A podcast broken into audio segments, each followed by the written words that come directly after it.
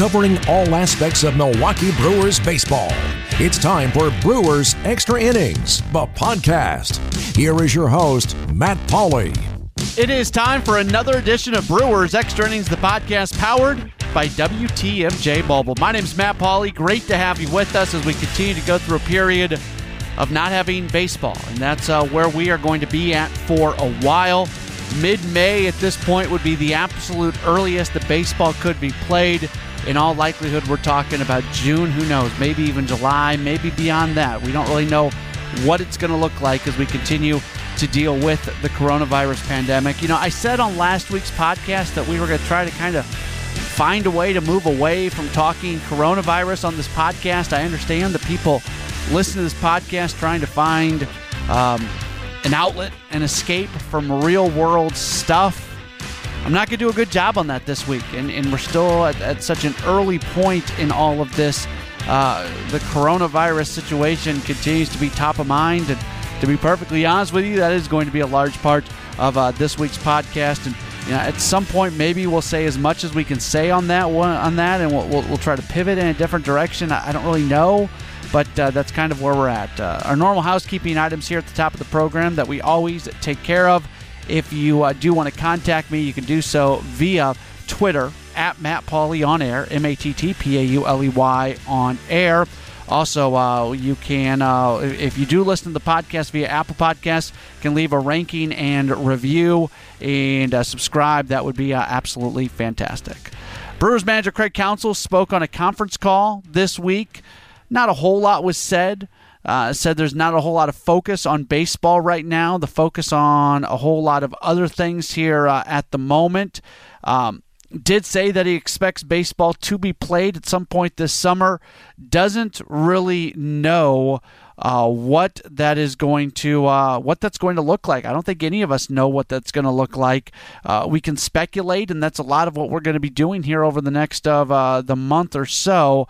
Uh, but we're all we're just kind of in a holding pattern and uh, we'll see how things end up working out. Vast majority of this week's show is our featured conversation. Uh, we are bringing in a host on wtmj you hear him on wtmj nights. He's going to be doing that a whole lot. Uh, you hear him filling in in various other shows for jeff wagner for steve scaffidi uh, on wisconsin's afternoon news. Uh, and now he's going to join us here on uh, this podcast. It's scott warras and he joins me in just a moment so. It's Brewers Extra Innings, the podcast powered by WTMJ Mobile. After every Brewers game, signing an announcement, bloggers and podcasters hit the web to give their take. Now we bring them all together. It's the Social Media Roundtable, and it starts now. Brewers Extra Innings, the podcast, is powered by WTMJ Mobile. It is time for our featured conversation on this week's podcast, and we're bringing in somebody who we've had on the show before. You hear him a lot on WTMJ. He fills in for Steve Scaffidi, and he fills in for uh, Jeff Wagner, and sometimes he's filling in on the afternoon show for John Mercure, and you hear him sometimes hosting WTMJ nights. He is Scott Warras. I would tell you if we're to find him on Twitter, but he's not on Twitter, so I'll just tell you he's Scott Warras. Hi, Scott. you can't find me if you tried. You couldn't find me if you tried.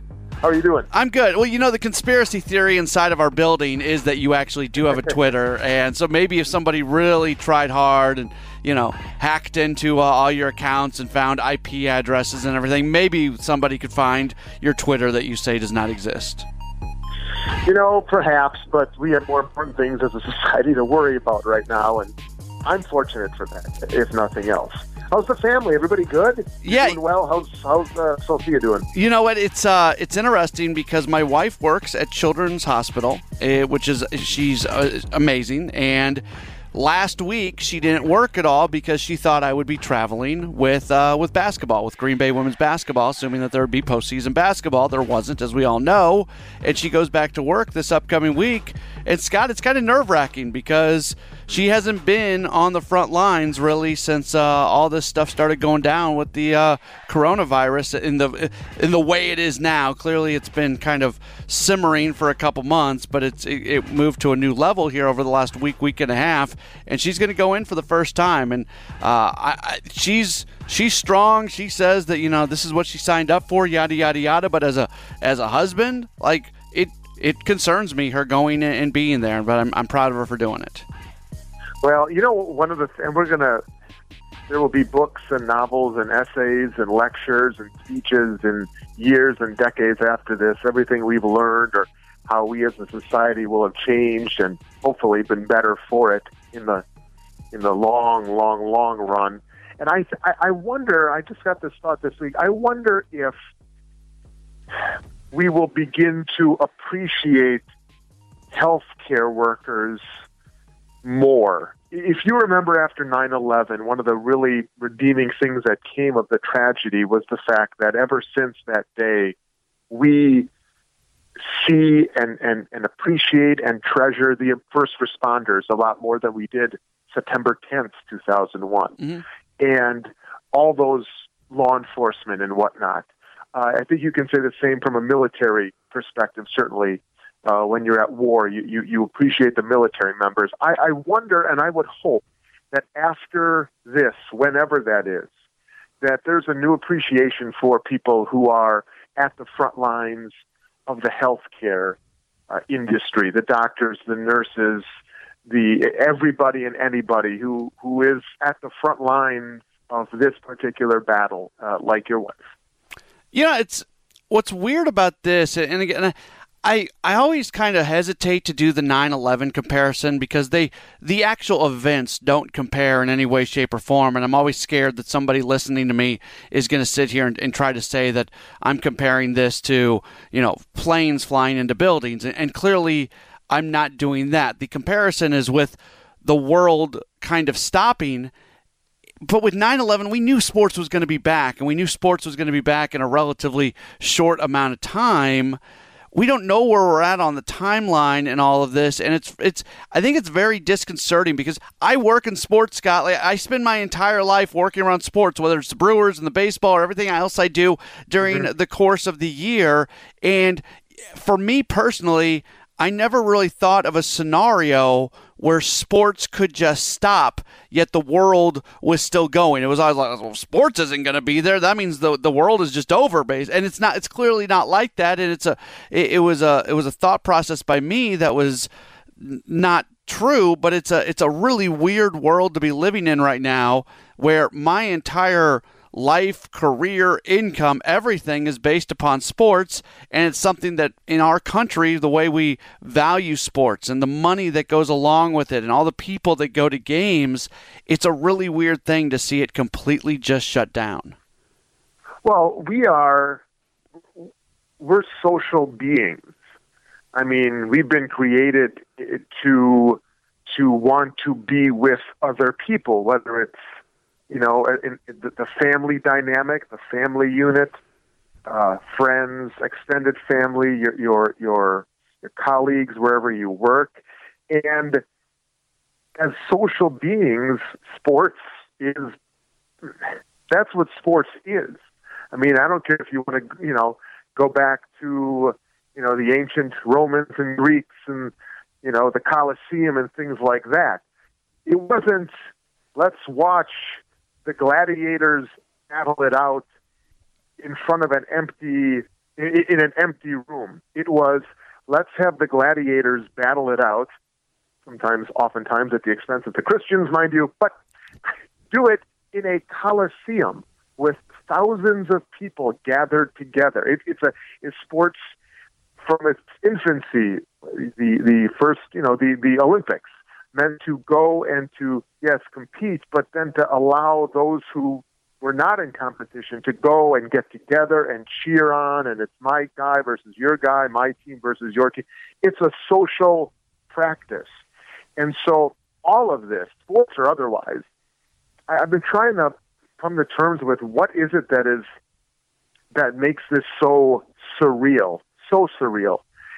Even day after day after day, when we you'd think we get used to it, and I haven't been able to because we're not socializing. We're being told to do the exact, and we should do the exact opposite of what we are created and, if you will, wired to do, and that's socialize with one another. And sports is as big an example as any uh, of that. We saw this past week, and admittedly, the Washington, the state of Washington, Seattle is somewhat ground zero for all this. Now, based off reports I've seen, seems like they may actually be starting to get better, and that's uh, that's a good sign. But still, that's a, that's a tough place to be. The Mariners made the decision to completely shut down their spring training facility this past week, and they told players just to go home, and they told players to treat this like it's the off season. So that means all the ramping up and everything that happened during spring training already, at least for the Mariners, it's basically going back to zero, and they're going to have to reset and I have to think maybe more and more teams are going to, to do that. And we've talked about mid May as maybe being the time that baseball returns. Scott, that seems that seems not likely when we're talking about teams completely shutting things down and, and spring training being, you know, darn near a, a two month process and all of a sudden guys are gonna be, you know, and with gyms closed and things like that, not everybody's going to have access to the things you need to be able to stay in baseball shape. It just seems like mid May for baseball to be back might be pushing it a little bit. I, I'm with you on that. I don't, you know, and I'm trying to take in as much of the information as anybody, but I, I just, if it's not as if, okay, we're clear to start some semblance of normal activity again, and then tomorrow it's opening day. I mean, and you talk about it all the time. How much, I guess, here's my question. How much time do you think it would take to get from, all right, the teams are allowed to organize again? How much time would have to pass from that point to let's play competitively? Because then you start thinking about injuries. I mean, you know, you talk pitching all the time. You got to, you know, you have to uh, get to the point where they're um, uh, what's the word? They're they're not drawn out. Stretched out. They're uh, yeah, stretched out. You're stretched out. I mean, how long? What, what's the minimum amount of time it would take from right now? You can get together as a team again to let's have opening day. I mean, it, that's got to be several weeks, right? Yeah, I, I think if it's right now, it's two to three weeks. But I think every day that you go by, and you know the the opposite of stretching out is happening to to guys, and maybe they're throwing, but we don't know what they're doing, and again, there's just you just don't know. That's why there's been some talk about maybe the season opening up with you know just expanded rosters beyond what we would normally see, where you're almost continuing spring training but also playing games. But you go back to injury, you know, part of getting a guy stretched out is not only are they limiting how many innings or how many pitches they throw, but they also limit the the percentage that you're given. You know, if you're a guy who can throw a fastball 96 miles per hour, 97 miles per hour, you're probably not hitting 96, 97 in the first couple weeks of spring training. You're easing into that. So even with a situation where you have expanded rosters, so maybe guys don't have to throw quite as long, can you ask them in a game that matters to limit, you know, the the effort level that they would give to try to avoid injury? And I, to me, that's not a, a possible thing to do.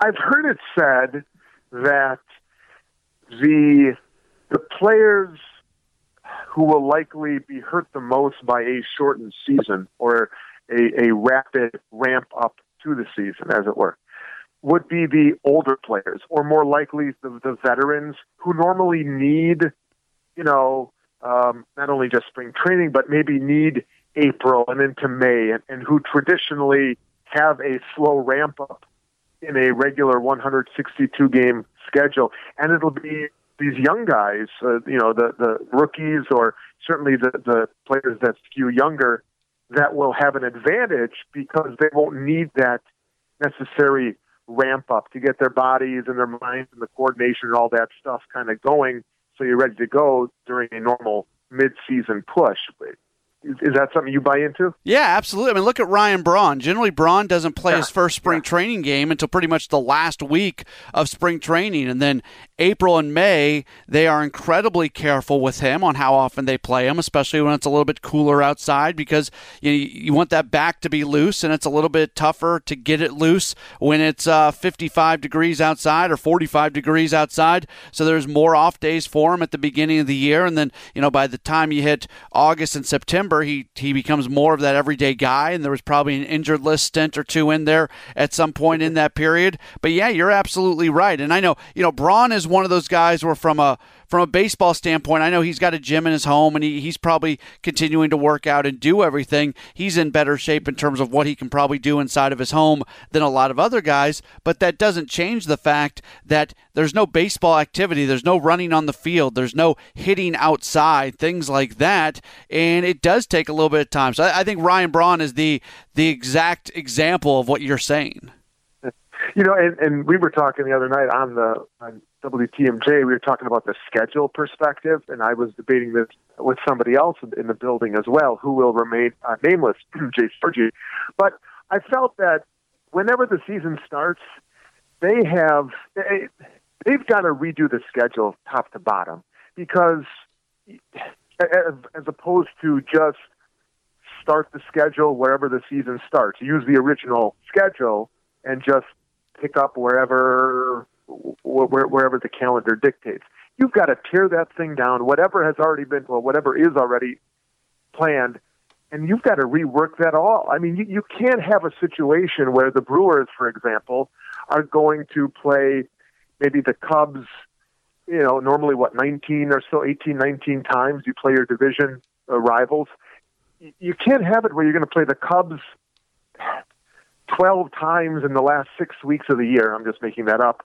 And yet the Cardinals maybe will only be scheduled to play the Cubs eight times or six times. I mean, you, you have to recreate the balanced schedule for the purpose of the divisions, right? And I know, and I know that that that would mean hotels and flights and plans and all that has to be thrown out the window. But we've kind of we've kind of crossed that point yeah. of no return in in society at at this stage anyway. So that's where I come down on the schedule element, which I know some are debating. Well, even think about it from you know it is a very common thing in scheduling for when you're playing teams. So for the Brewers, for example, if you're playing a team from the uh, NL East or the NL West, you'll play them at home one weekend, and then you'll play them on the road the next weekend, and that will be it. It's a weird thing, but in the court, you know, you'll be done with a team in the first month and a half of the season because so often you're playing the same team from the other division home and home within two weeks of each other.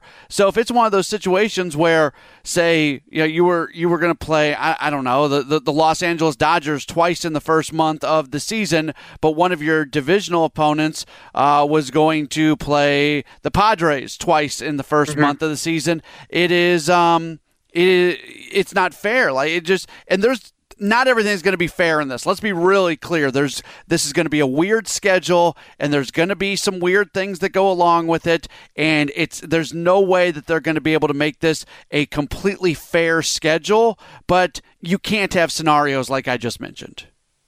No, exactly. And, and you're right. You, you make. I was just talking. I was just actually just thinking at it from a interdivisional standpoint. You whatever whatever schedule you play, each team in your division, you, you need to have a balance among who you play. The Brewers, the Cardinals, the Reds, uh, the Cubs, the Pirates. You need to play each other the same number of times, if at all possible in whatever this new schedule looks like. And if that means that you're not maybe I mean who knows how much the schedule is played. If that means you don't play any Amer I, I, if you don't play any American League teams, no interleagues, fine. You're right. I mean at this point it's who knows what it'll look like. Um, but that that is one thing that I know you know, and, and I think it's something else too. Whatever this season looks like, we have to throw out any and every preconceived notion about baseball that we've ever had, which is going to be really hard considering of all the of all the major sports. Is there any one sport that is more based on history and long held, deep rooted beliefs, and you do it this way, and change is bad? My gosh, I mean, how look at the way they handle the shift and how people are going kicking and screaming into this new era. But whatever the season looks like, whatever philosophies there were, whatever, well, you normally do this. And you got to throw that all out the window. I mean, to be candid, none of that's none of that matters. It, it could be one of the truly most unique situations that we've ever seen in sports, where it's just, hey, we're going to start on, I don't know, the Fourth of July or hell, August first. I don't know, and it's going to be a two month race to the finish line. Ready, set, go, and Katie bar the door Um, I, we we have to throw out all preconceived notions about a sport that has been around forever.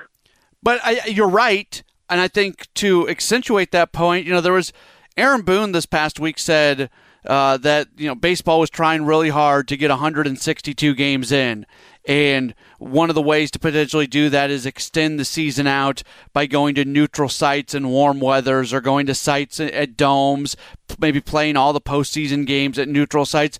I would rather see the shortened schedule. Like I think you can you can probably get rid of all the interleague games, play a bunch mm-hmm. of games against your division, you know, make it mm-hmm. equal in your division as far as the teams that you're playing, extend out the regular season like 2 weeks, not no more than 2 weeks maybe throw a doubleheader in there every once in a while. I, uh, you know, Bud Black, the Rockies manager, this past week said maybe two doubleheaders a week. I, I, don't, I don't like that. Maybe, maybe everybody plays a Saturday doubleheader or something, and you can get 130 or you can get 120 in if you're starting in, June. And I think that's about as much as you can push it. Anything more than that just doesn't seem like it makes a whole lot of sense. Yeah. So okay. So to that point what would be the latest? What would be the latest? And I don't know my answer. Maybe August 1st might be my answer to my own question. The latest you could start the baseball season and still and still have a season, have a postseason, crown a champion, and feel like there was some validity to it. August first, you go two months. I, I, so what you're playing? You're probably playing somewhere between 55 and 60 games at that point in the regular season. Like uh, the the thing I would say, the thing I love about baseball, Scott, and, and people have said this to me, like, oh, maybe this is going to be the catalyst to lowering the number of regular season games. And one of the things I love about baseball is you can't fake your way in. Over the course of a 162 game season, it's it's legit. If you get into the postseason, it's legit. You have earned your way to that point. And we have seen not so good baseball teams make runs up until the All Star break and be in playoff position around the All Star break, but then who they are, it finally falls off. Now, I, I think what uh, anything's not like if they can't start until August 1st, I'd rather have this 60 game sprint than no baseball at all. But on the other side of it, I do feel like in that scenario, you lose the the feeling that okay, whoever gets into the postseason really earned their way in. Yeah, just I said to somebody before, I said the um, the punctuation mark, the most popular punctuation mark in society, now just sports, baseball, but sports in general, do you realize how many asterisks are going to and are being used and are going to be? Think of all the asterisks. I'm talking from from a from a college basketball media guide to a high school wrestling website to a Major League Baseball World Series champion. Think of all the asterisks that are going to be used in the 2020 calendar year when it comes to sports at every single level. Heck, there's even little leagues. I'm sure my own West Allis Little League here, they're going to put an asterisk on the website when it comes to, oh, so that's why.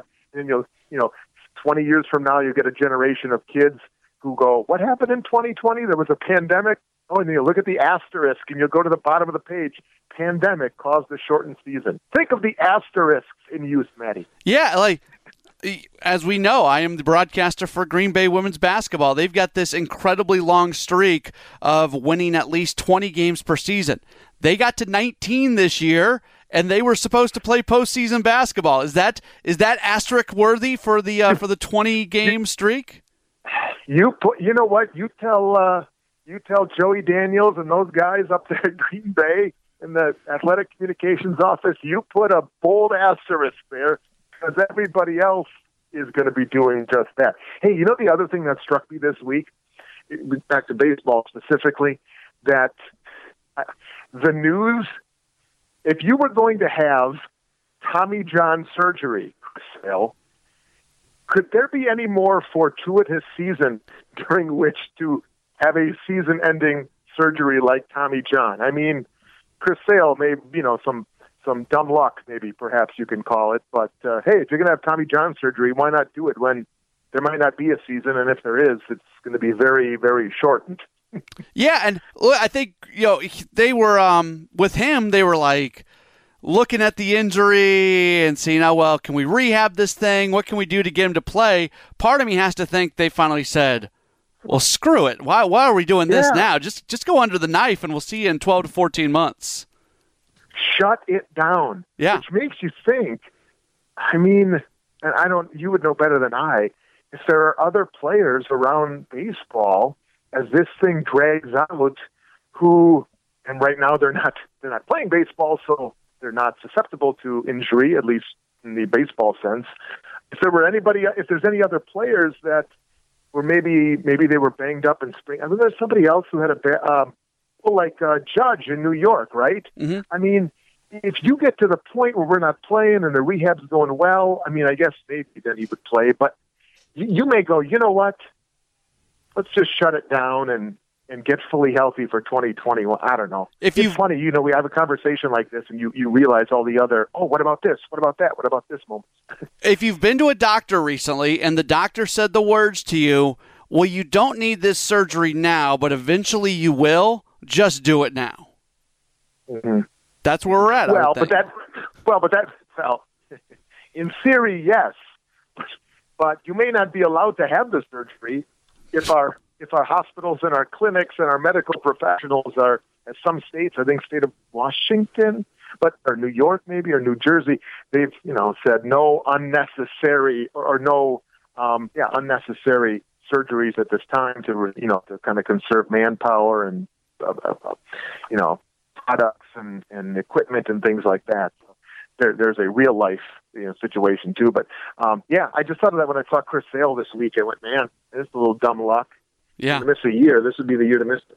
Last thing for you, and you, you asked me about this a little bit before we started recording it's a different world right now for the minor leaguers. You know, we talked earlier about you know Ryan Braun's got a gym in his basement. Okay, cool. Like he, most major leaguers probably can at least do something in some sort of home setup that they would have, especially established ones.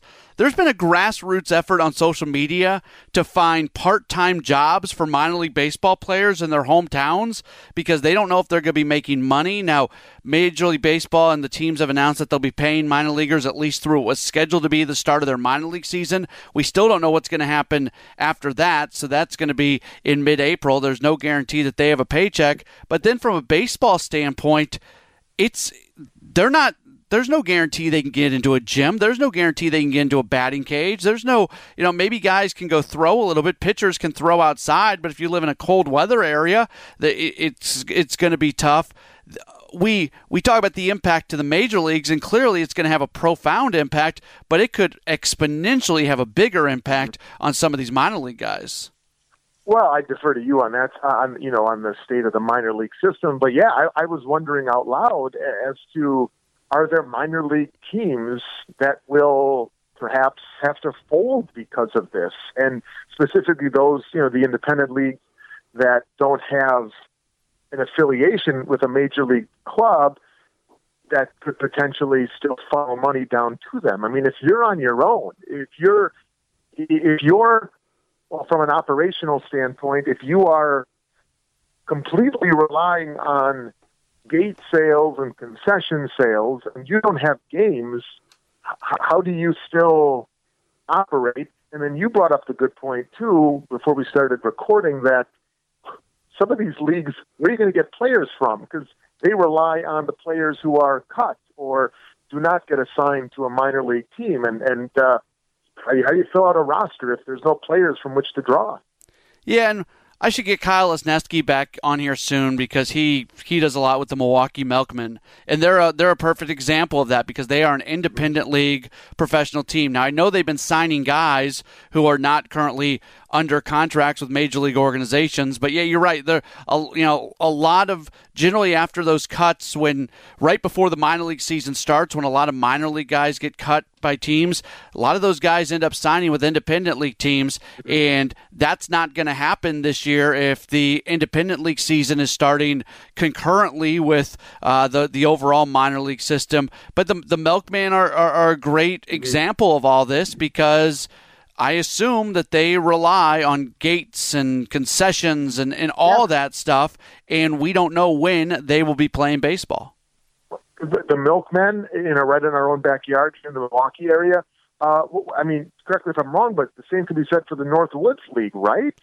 Yeah. I mean, the Lakeshore Chinooks and, and Wausau and all those other Madison and things like that, they rely on the same sources, don't they? Well, that that's collegiate summer league, so they don't have the cost True. that goes along with uh, paying players because it's just college kids True. that go play summer ball there. Those are I think those are wood bat leagues, but everything True. else is exactly the same, and even more so. How many of these college kids are going to be? You, can you just imagine? You got a you got a 19 year old kid who's already been home because classes have been canceled, and all of a sudden you're like, hey, I've got an offer to go play and, and ride this bus, uh, you know, 500 miles from where I live, and I'm not going to get paid for it. And your baseball, your college baseball season's already been canceled.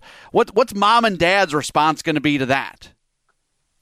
Which begs another question. I know we've talked baseball and professionally, but the collegiate spring athletes that at last check, it looks like if they haven't already passed it, are going to be granted an extra year of eligibility. But how many are going to take advantage of that? I mean, in reality, I think of you know the UWM baseball team, the only Division One college baseball team we have in, in this state. I mean, for those guys, how many of them if the NCAA has said, okay, we'll give you another year of eligibility, I mean, how many how many of them are going to take that? I mean, how many of them have jobs lined up or, or, or plans after college? I'm graduating in a couple months, and now I'm rearranging or rethinking everything to come back. I'll be really curious collegiately to see the numbers from all the, the, the, the spring athletes, the spring sports. How many of those seniors take up the offer of another year of eligibility versus I'm just going to get on with my life. That was my plan. And, and, baseball has so few scholarships at the D1 level. I mean, mm-hmm. nobody's on a full scholarship, it seems like, if you're a baseball player. So there's a lot of these guys who, you know, even if they wanted to come back and pursue a graduate degree, all of a sudden they're they're responsible for 30% or 40% of that tuition that might not be, you know, yeah, I'm going to go get more student loans so I can play one right. more year of Horizon League baseball. Like, does that really make sense? And, and that, yes, and, and I, again, we just use the Milwaukee, the, the Milwaukee Panthers example because they're the only Division One baseball team in the state. Um, but you can you can uh, say that for everybody for yeah. the Division Three level, uh, for, for for for Parkside, for the D two, NAI, all that stuff. Um, how many of those? Yeah, how, you you want to go and, and rack up another year worth of debt just so you can play a, another year of baseball? And oh, by the way, that, that's a year away. So you got to go through. You know, you go through the first semester, Christmas break, until you actually get to the season. You're, you're trying to uh, get back. I'll give credit to kids who do that, but I'm my gut right now tells me that there's going to be more kids that say thanks but no thanks and take the NCAA up on the offer. Yeah, I would. Uh, I would agree. All right, one more. I lied to you. One more thing. Uh, I don't. I, when baseball comes back, got, hey Matt, Matt, I, have got all the time in the world. Well, what else are we going to do? We talk about these things. Well, what, what am I going to do? I can't. I can't even make up an excuse. do you uh, are you you're not a technology guy, but I assume you've got some like stream. You've got Netflix or Hulu or, or one of those, right?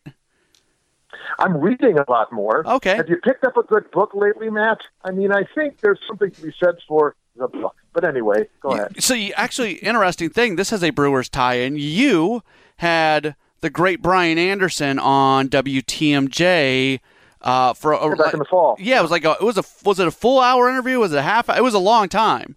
And yeah, he was kind enough. He, he came in studio right around the World Series. Yeah. So he, on your interview, recommended a book that broadcasters should read. Um, and I, I, I'm seeing if it's sitting around me right now. It's not.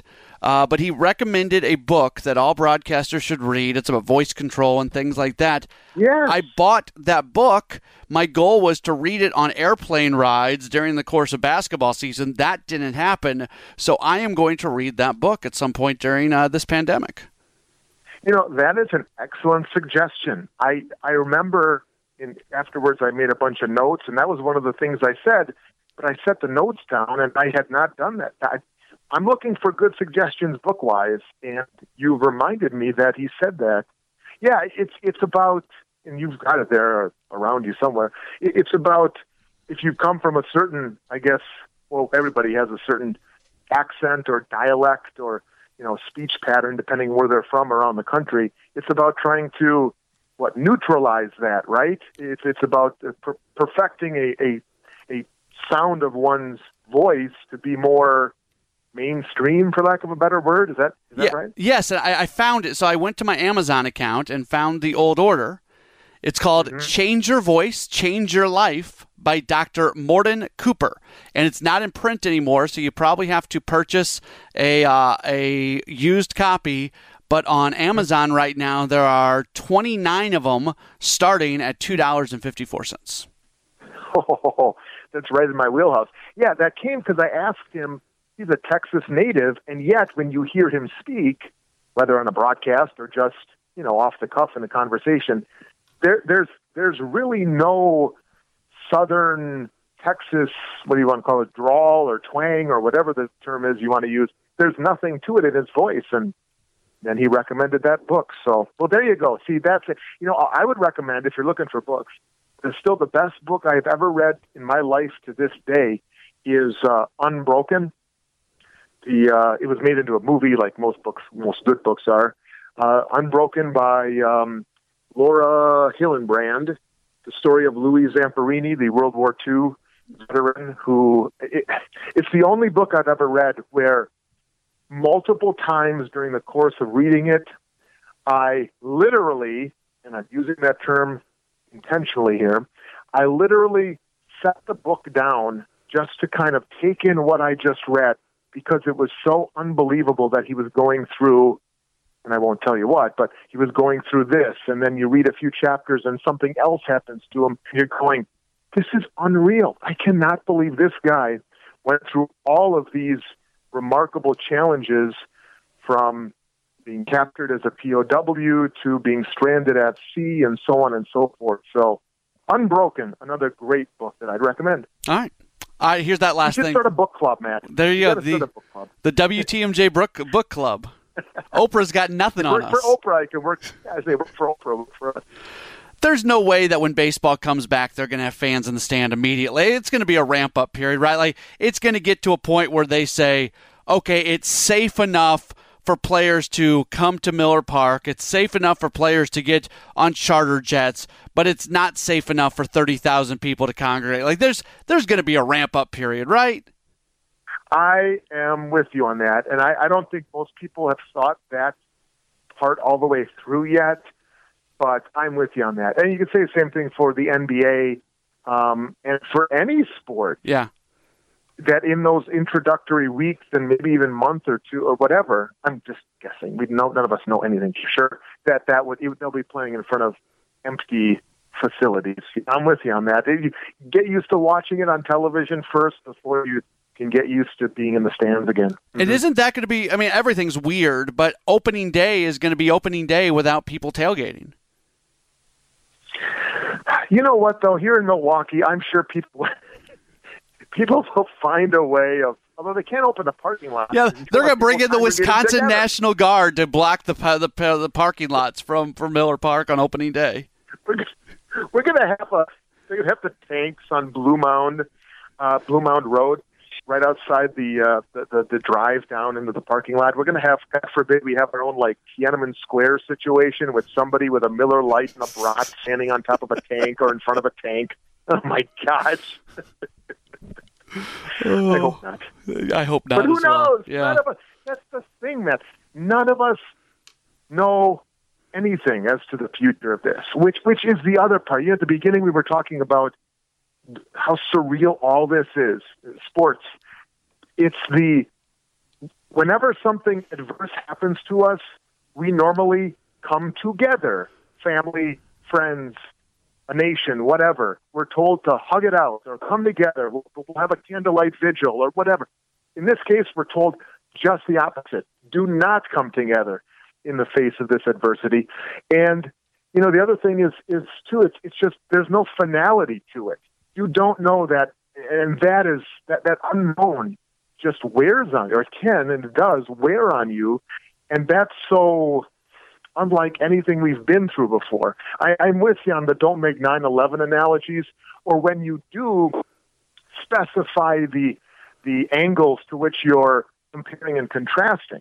And so I would do that here again. At, you know, I know we got to wrap this up, but post 9/11, as uncertain as we were in the days after as to whether there'd be another attack, there was a point, and we knew there would be a point when, okay, they've got us safe. Planes are all down. There's not an airplane in the sky. We think that there's not going to be another attack. We take it day to day. We don't know when this is going to be over. Right. I mean, it's the timeline months, thing. We don't know where we're at on the timeline. Yeah, yeah, you don't. It's just all I know is this, and somebody put it. I read this quote, I read this statement yesterday, and it really it put it in a perspective I, I had not yet thought about. It's what we do know is that by the end of this day, when we're taping, or by the end of the day when uh, whoever you know you guys are listening to this, and at the we'll be one day closer to the end. And maybe if we look at it or think of it that way, it'll help us cope a little bit psychologically. That hey, by the end of this day, we're one day closer, or right now we're one week closer to it being over than we were a week ago, and you take it incrementally like that, and it can kind of ease some of the anxiety. You got any uh, WTMJ work coming up this week? Oh, baby, do I ever? Um, for the foreseeable future, I am your WTMJ Nights voice.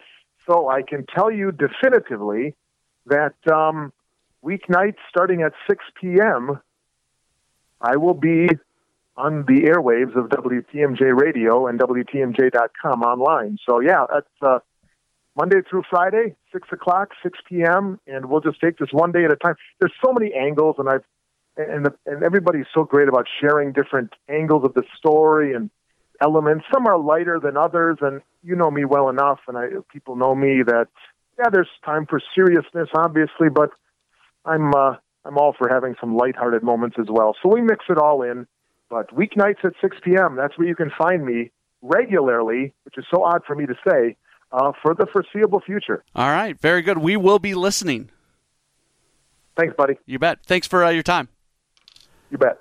That was Scott Warras uh, joining us here on Brewers Extra Innings, the podcast powered by WTMJ Mobile. Let me uh, correct something dumb that I said, and if I spent all day correcting dumb things that I said. I don't know if I would have uh, much other time in the day, but uh, my idea of dropping interleague play clearly that can't completely work because there's not an even number of teams, so you have to have some amount of interleague play unless you do something else that is completely drastic. Uh, maybe you only play the interleague games between your uh, scheduled rivals. You know how the Brewers play the Twins every year in those scheduled rivalry games. That's where the the White Sox play the Cubs, the uh, the Yankees play the Mets, the Cardinals play the Royals, Dodgers play the Angels, so on and so forth.